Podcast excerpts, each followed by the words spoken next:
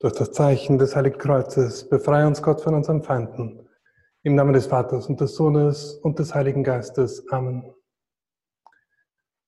Mein Herr und mein Gott, ich glaube fest, dass du hier zugegen bist, dass du mich siehst, dass du mich hörst. Ich bete dich in tiefer Ehrfurcht an. Bitte dich um Verzeihung für meine Sünden und um die Gnade, diese Weile des Gebetes so zu halten, dass sie mir Frucht bringt.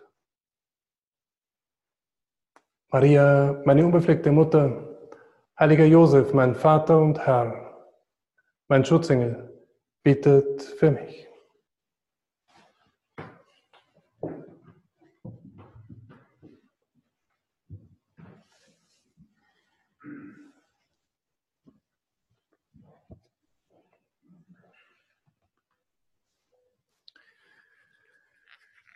40 Tage lang haben wir uns vorbereitet, um nun eintreten zu dürfen in dieses österliche Triduum, in die entscheidenden Stunden unserer Erlösung, in jene drei Tage, in denen wir des Leidens, des Todes und der Auferstehung unseres Herrn gedenken.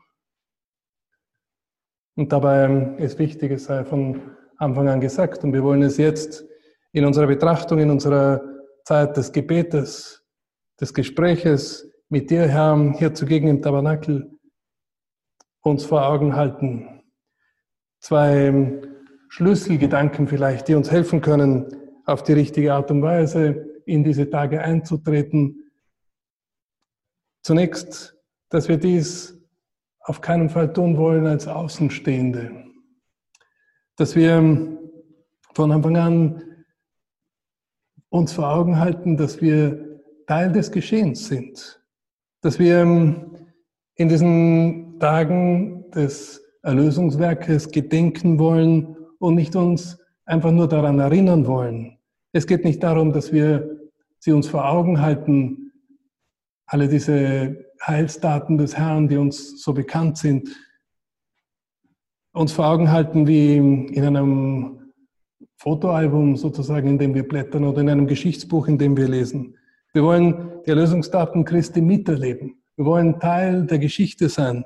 Erlösung geschieht für uns. Gott ist in der Zeit und Gott ist außerhalb der Zeit. Gott ist der ganz ewige, der die Zeit überhaupt schafft. Und Gott ist auch in der Zeit Mensch geworden und hat uns in der Zeit erlöst. So dürfen wir auf das Geschehen zurückblicken, das ein historisches Geschehen ist, das vor 2000 Jahren tatsächlich hier auf unserer Erde stattgefunden hat. Und, und doch wissen wir, dass Gott, der nicht nur in der Zeit ist, sondern auch außerhalb der Zeit, weil er wahrer Gott und wahrer Mensch ist, weil er nicht nur wahrer Mensch ist, sondern wahrer Mensch, der vor 2000 Jahren gelebt hat, sondern auch wahrer Gott ist, der eben außerhalb der Zeit steht, dass Gott, dass Christus alles dies erlitten hat und durch, durchschritten hat in der Zeit und doch auch in unserer Zeit. Dass Christus die Menschen vor sich hatte, die er vor sich hatte, aber dass er gleichzeitig an uns dachte, die wir alle irgendwie mit vom Geschehen sind. Der heilige Josef Maria hat gerne gesagt, dass wir aus der Anonymität heraustreten sollen, wenn wir beten, wenn wir die Liturgie feiern, wenn wir Gott begegnen. Und das gilt ganz besonders für diese Tage, die jetzt auf uns zukommen, dass wir aus der Anonymität heraustreten, dass wir nicht irgendwo in der Menge uns verstecken oder eben nicht nicht einfach ein Geschichtsbuch aufschlagen, sondern dass wir ähm, dabei sind, mit vom Geschehen sind. Denn Gott, Christus, denkt an uns, wenn er im Abendmahlsaal ist. Er denkt an uns, wenn er das Kreuz auf seine Schultern nimmt und auf den Golgatha hinaufschreitet und immer wieder fällt und immer wieder aufsteht für uns, für jeden einzelnen von uns. Und er denkt an uns in der Stille, in der absoluten Stille des Kar-Samstag. Wir sollen wir dürfen aus der Anonymität heraustreten, aber es erfordert unsere Anstrengung. Und jetzt in dieser Zeit des Gebetes, in dieser Betrachtung, in der wir uns mit dir, Herr, unterhalten wollen, wollen wir ähm, das uns besonders deutlich vor Augen halten. Es geht um dich und um mich. Du hast an mich gedacht, als du das Kreuz auf deine Schultern genommen hast und vom Kreuz herab an jeden einzelnen von uns. Und so werden wir ähm, dieses Triduum nicht nur in Erinnerung begehen, sondern wir werden es erleben, wir werden einer mehr sein, der da ähm, weiß, dass die Erlösungsdaten aktuell geschehen für jeden von uns. Und dieser erste Schlüsselgedanke führt uns zum zweiten automatisch sozusagen und, und noch deutlicher, wenn wir das Evangelium aufschlagen. Wir wollen das mit Johannes tun, der ähm, diese Geschehnisse, die letzten Stunden des Herrn besonders ausführlich beschreibt. Im 13. Kapitel führt er uns ein in diese Stunden, wenn er sagt, es war vor dem Paskafest. Jesus wusste, dass seine Stunde gekommen war, um aus dieser Welt zum Vater hinüberzugehen.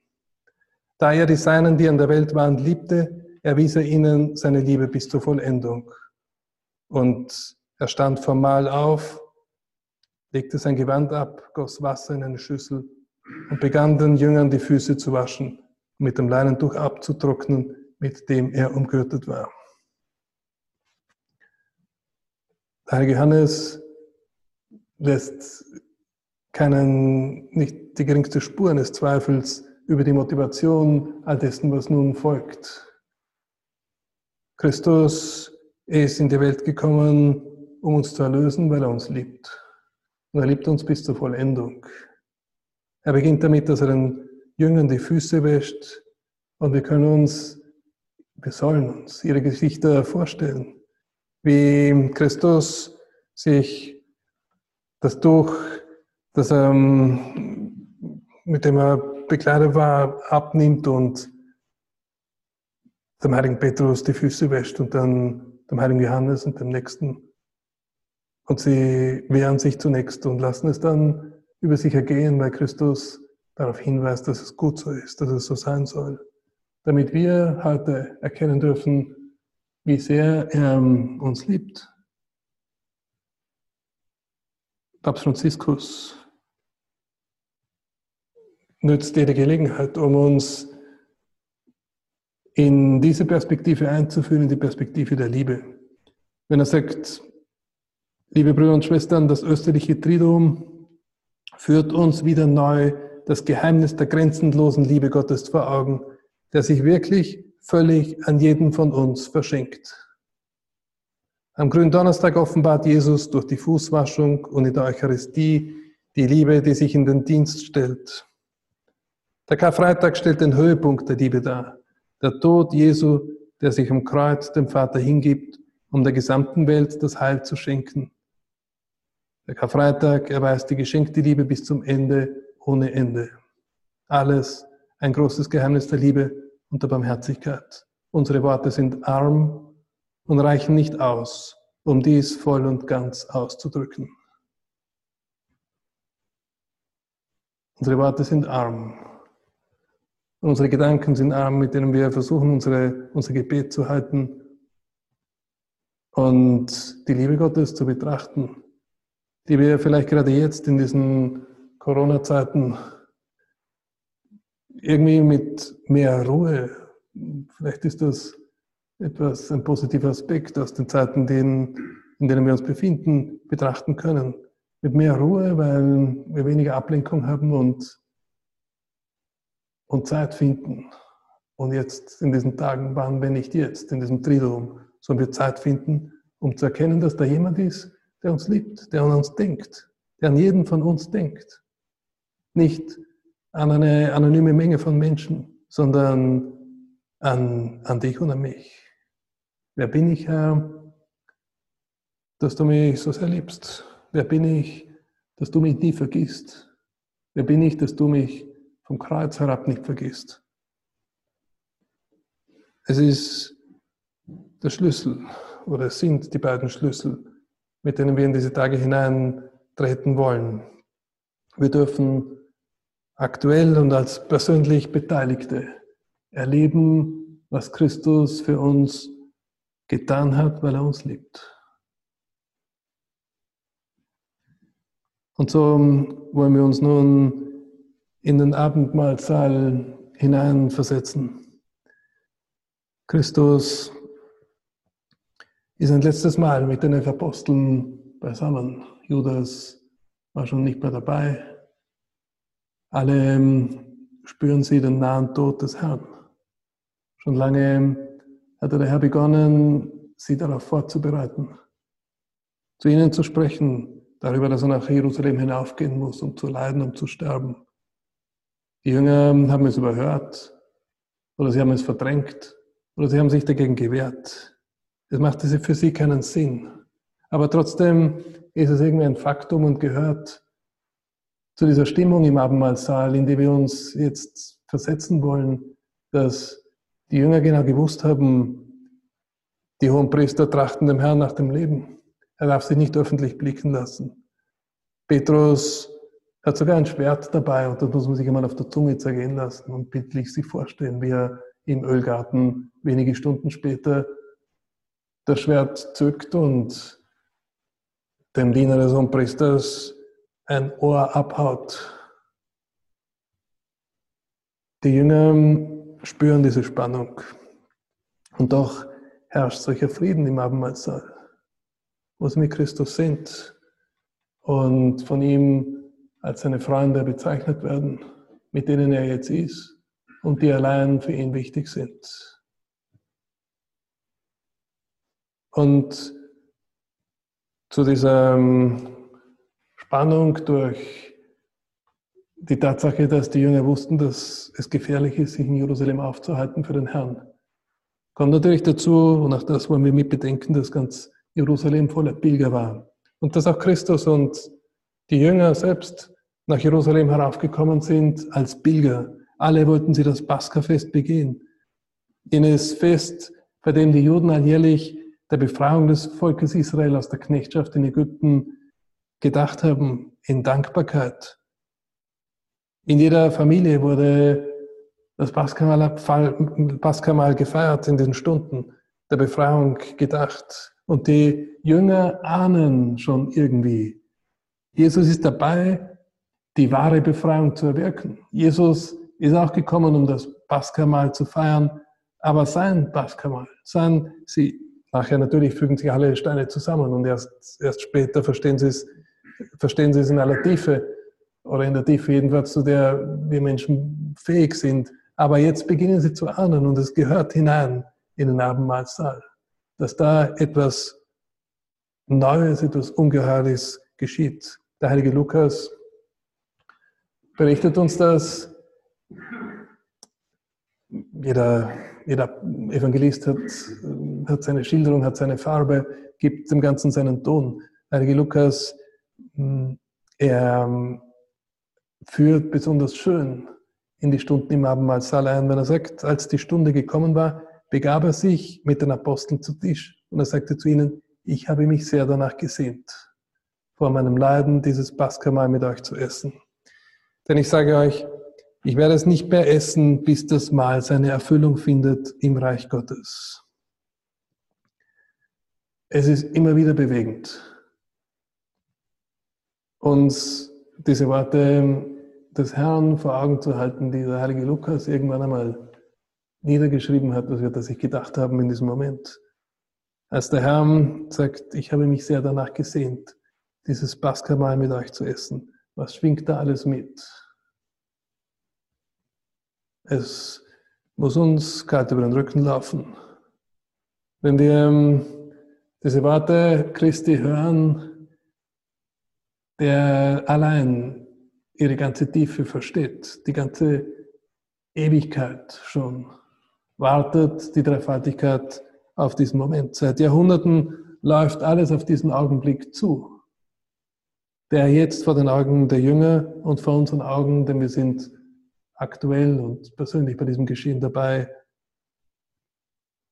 das sich vor unseren Augen abspielt. Die Erlösung war dabei, sich endgültig zu vollziehen.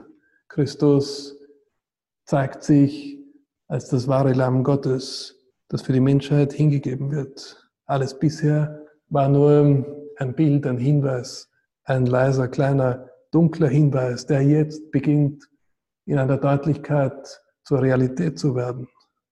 So vieles könnten wir heranziehen aus dem Alten Testament, um das jetzige Geschehen besser zu verstehen. Vielleicht jeder von uns denkt, je nachdem, wie sehr er Experte ist im Alten Testament, aber, aber alle denken wir vielleicht an, an, das, an die Feier des, des Pascha selbst, wie das Blut des einjährigen Lammes an die Türpfosten gestrichen wurde der Häuser, um jene Familien, die gerettet werden sollen, zu kennzeichnen. Und jetzt wird das Blut vergossen für jene unter uns, die gerettet werden sollen. Vielleicht denken wir an den Isaac, der ähm, von Abraham geopfert werden soll, besonders geheimnisvoll irgendwie. Und man könnte so viel darüber sagen, aber es genügt uns, wenn wir irgendwie uns vor Augen halten, wie schön es ist, dass damals durch das Einschreiten Gottes verhindert wurde, dass der Mensch geopfert wurde durch Abraham, sein eigener Sohn, sein einziger Sohn. Und wie Gott einen Blick des Abraham auf das Gestrüpp lenkt, wo das Lamm sich, der, der kleine Witter sich verfangen hat, um den Menschen einzutauschen durch den Witter, den Witter letztlich zu opfern, das Lamm zu opfern und den Menschen zu befreien. Und wie jetzt genau das Umgekehrte geschieht, wie, wie der Mensch zum Lamm wird, das geschlachtet wird, das geopfert wird für, ähm, für uns. Vielleicht denken wir, letzte Woche haben wir es gelesen, in einer der Lesungen gehört natürlich in die Fastenzeit ganz heran, in eine Szene und, und viele andere Szenen aus, aus dem Durchschreiten der Israeliten der, der Wüste, dieses, dieses, ja, dieses Sehnen nach dem, nach dem gelobten Land, nach der Erlösung, nach der Rettung. Und in einem Augenblick, in dem die Schlangen da im, im Volk Israel Unheil anrichten und töten, wer von ihnen gebissen wird und wie Gott ihnen sagt, dass sie eine Stange aufrichten sollen und daran die Kupferschlange befestigen sollen und, und wer darauf blickt, und natürlich ist es ein Sinnbild für das Kreuz, wer darauf blickt, wird gerettet, dem kann die Schlange nichts anhaben. Wie sehr wird all dies in diesen Stunden zur Realität oder begreifbar in seiner ganzen Fülle. Ich habe mich sehr danach gesehnt, dieses Paschamal mit euch zu feiern. Wir können uns vorstellen, wie groß dieses Sehnen war. Und was geschieht nun? Der Herr nahm Brot, sprach das Dankgebet brach das Brot und reichte es ihnen mit den Worten, das ist mein Leib, der für euch hingegeben wird. Tut dies zu meinem Gedächtnis. Ebenso nahm er nach dem Mahl den Kelch und sagte, dieser Kelch ist der neue Bund in meinem Blut, das für euch vergossen wird. Was geschieht jetzt? Der Herr setzt die Eucharistie ein. Er hat sich sehr danach gesehnt, das Paschamahl mit den Jüngern zu essen, konkret auch auf die Heilige Messe bezogen. Er hat sich sehr danach gesehnt. Auch da wiederum so viele Parallelen, die uns das, die uns das so schön vor Augen halten, wie dieses Sehnen Gottes gewesen sein muss, der langsam die Menschen auf die Eucharistie vorbereitet, in der sein ganzes Erlösungswerk enthalten ist. Das wahre Manna, das Brot vom Himmel, das den Israeliten zur Speise dient und durch das sie überhaupt ihren Weg gehen können, gestärkt eben von diesem Manna, das da geheimnisvoll vom Himmel fällt.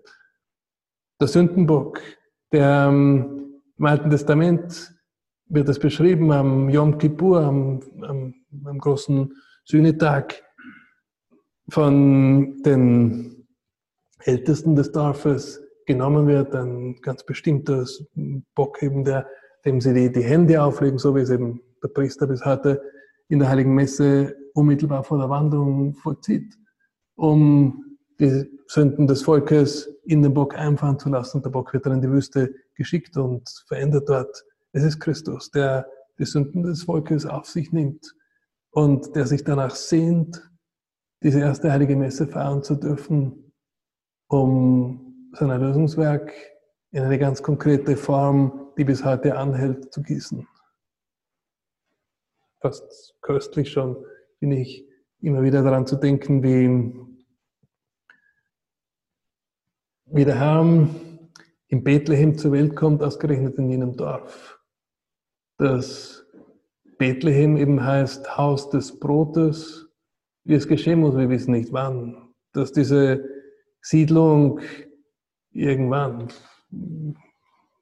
1000 vor Christus vielleicht, oder wir, wir, wir wissen jetzt nicht, von wann die, die Siedlung ist, aber irgendwann wird dort ein Bäcker gehaust haben, der, der, der Brote gebacken hat und irgendwann ist auf die Idee gekommen, das Ganze hier Haus des Brotes zu nennen, ohne zu wissen, was in Wirklichkeit die ganze Dimension, die, die, die Fülle der Wirklichkeit ist, die, die hier angedeutet wird, wie sehr Bethlehem eben Bethlehem werden wird, wie sehr er seinem Namen gerecht wird, Haus des Brotes zu sein, Christus noch dazu in einer Futterkrippe, dem Ort der Nahrungsstelle äh, auf die Welt kommen lässt, um, um tatsächlich das Brot zu sein, das den Hunger stillt bis in alle Ewigkeit.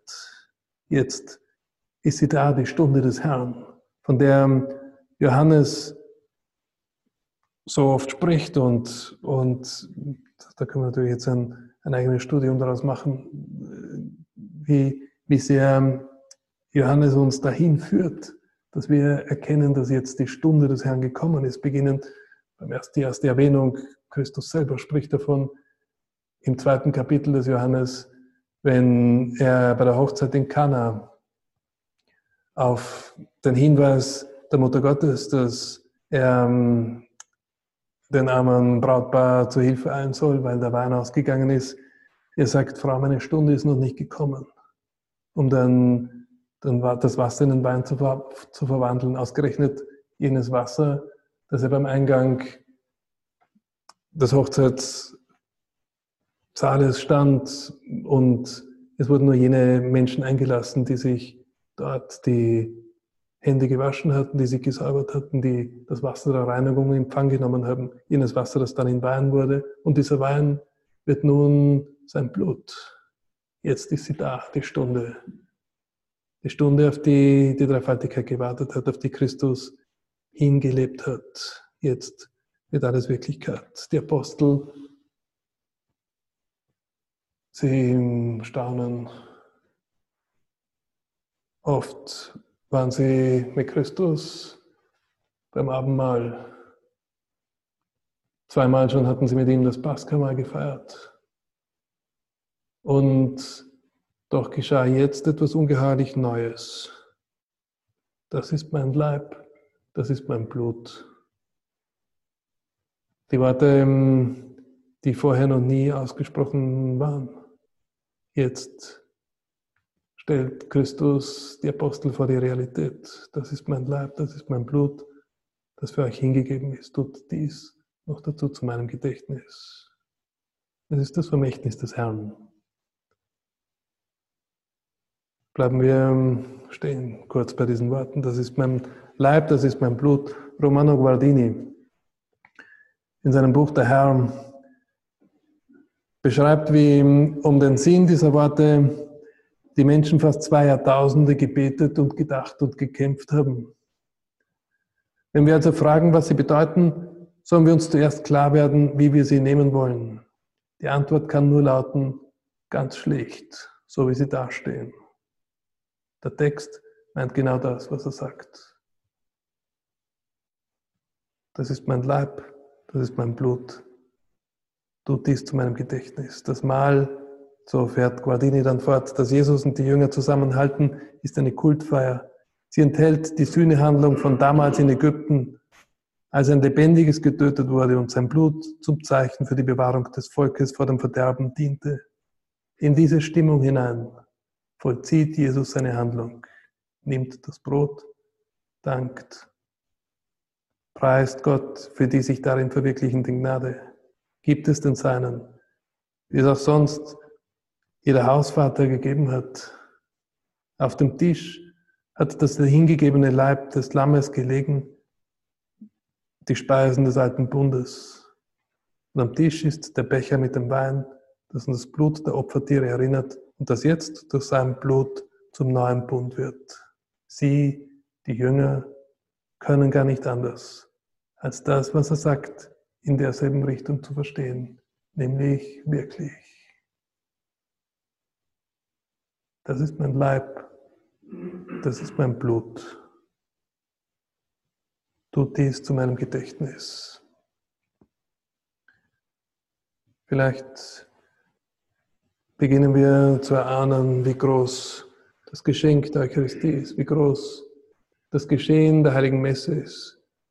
Durch das all dies, was im Abendmahlsaal und bis zum Ostersonntag über das Leiden und Sterben und eben die Auferstehung des Herrn geschehen ist, in unsere Zeit hereingeholt wird. Die Heilige Messe, erinnern wir uns an die gute alte Definition, ist die unblutige Erneuerung des Kreuzesopfers Christi.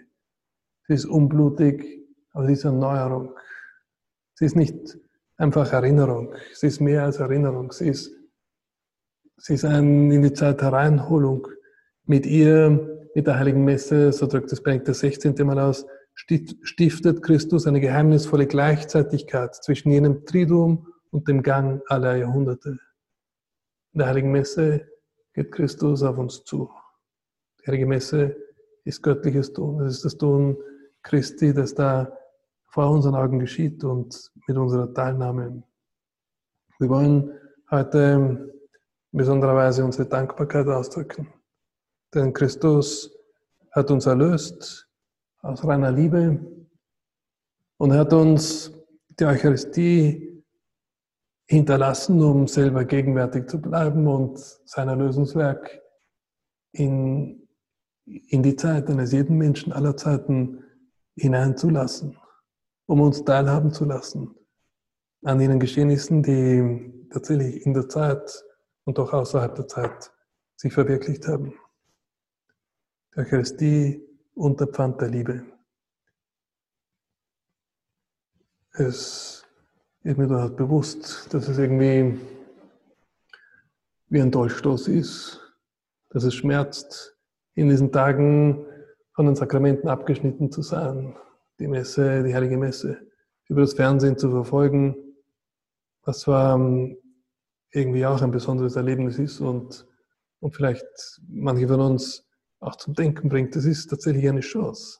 Gleichzeitig dieses, diese Abwesenheit, die natürlich schmerzt und, und doch die Dankbarkeit, die wir neu entfachen können, die Sehnsucht nach der Heiligen Messe, die wir heute besonders am Gründonnerstag ausdrücken wollen und mit der wir zum Herrn gehen und ihm sagen, Herr, lehre mich, die heilige Messe zu lieben, lehre mich, dich so zu empfangen, wie du es möchtest. Unzählige Male hat der heilige Josef Maria gerade so gebetet. Lehre mich, Herr, dich so zu empfangen, wie du es möchtest. Derzeit kann ich es nicht oder können die allermeisten Menschen es nicht. Und, und doch möchten wir es gerade in dieser Zeit lernen, indem wir unsere Sehnsucht nach dir ausdrücken und uns darauf freuen, endlich dich wieder empfangen zu dürfen, wann es wieder möglich ist. Dankbarkeit für Heilige Messe, Dankbarkeit für Eucharistie, Dankbarkeit für die Priester. Heute ähm, ist der Tag der Einsetzung des Sakramentes der Weihe. Die Priester ähm, haben diese Aufgabe, die sie als Menschen völlig übersteigt die Menschen zu Gott zu führen und Gott vor allem in den Sakramenten zu den Menschen zu bringen. Was für eine Berufung, vor der ähm, jeder Mensch nur irgendwie taumeln kann, überfordert ist im Grunde genommen. Natürlich auch staunen darf und dankbar sein darf. Wir wissen alle, dass auch Priester im Grunde genommen schwache Menschen sind, aber gerade darum dürfen wir dankbar sein, weil Christus uns durch schwache Diener zu uns kommen möchte und, und die Sakramente uns schenkt. Und wir dürfen, wir wollen bitten für alle Priester, wir wollen bitten, dass es genug Priester gibt. Nur der Herr kann in Wahrheit Priesterberufungen schenken. Wir können sie nicht, wir können sie nicht produzieren. Wir können, wir können, wir können beten dafür. Wir können vielleicht ein paar Rahmenbedingungen erhoffen, dass sie in unserer Gesellschaft gegeben sind, damit Priesterberufungen entstehen, aber wir können, wir können, wir können keine, keine Priester herbeizaubern, das kann nur der Herr. Und der Herr wird es tun, wenn wir bitten, wenn wir mit Dringlichkeit bitten, wenn wir, wenn wir mit Dankbarkeit bitten, wenn wir im Wissen bitten, dass wir auf sie angewiesen sind, weil sie uns die Sakramente bringen. Bitten wir für, für Priester und für gute Priester, für gesunde Priester, für fromme Priester, für treue Priester. Der Heilige Josef Maria gerne anfügte für, für frohe und sportliche Priester, die uns in diese, die, die, gut, die, die, die Geschehnisse ihres Lebens mit sportlichem Geist äh, betrachten und, und anpacken. Es ist nicht möglich, von Dankbarkeit zu sprechen, ohne Maria zu betrachten. So erwähnt es mal Papst Franziskus. Am Ende unserer Zeit des Gebetes wollen wir zur Mutter Gottes gehen, zur eucharistischen Frau, zur Mutter der Priester. Sie hat wie niemand begriffen, was im Abendmahlsaal geschah und am Kreuz geschah. Und sie hat wie niemand sich vorbereitet gewusst für das neuerliche Empfangen des Herrn, diesmal in Gestalt der Eucharistie aus der Hand der Apostel. Wie wird es gewesen sein, als der heilige Petrus ihr zum ersten Mal die Eucharistie gereicht hat? Das ist mein Leib, der für euch hingegeben wird. Tut dies zu meinem Gedächtnis. Die Mutter Gottes hat es verstanden wie niemand. Was hier geschieht, was in jeder heiligen Messe geschieht, bitten wir sie um um Glauben, um, um Erkenntnis oder um ein Ahnen, was die Heilige Messe in all ihrer Größe ist, um Dankbarkeit für Eucharistie und um die Bitte, dass sie die Priester begleitet, deren Mutter sie im Besonderen ist.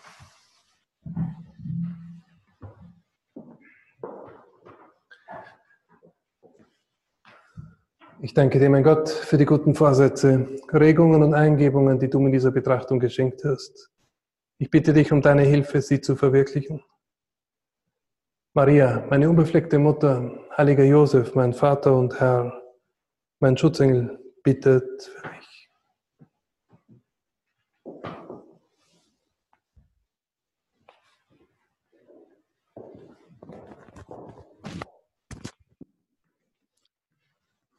Mein Dank noch fürs Kommen. Ich freue mich sehr, dass auch heute wieder ein paar neue dazugekommen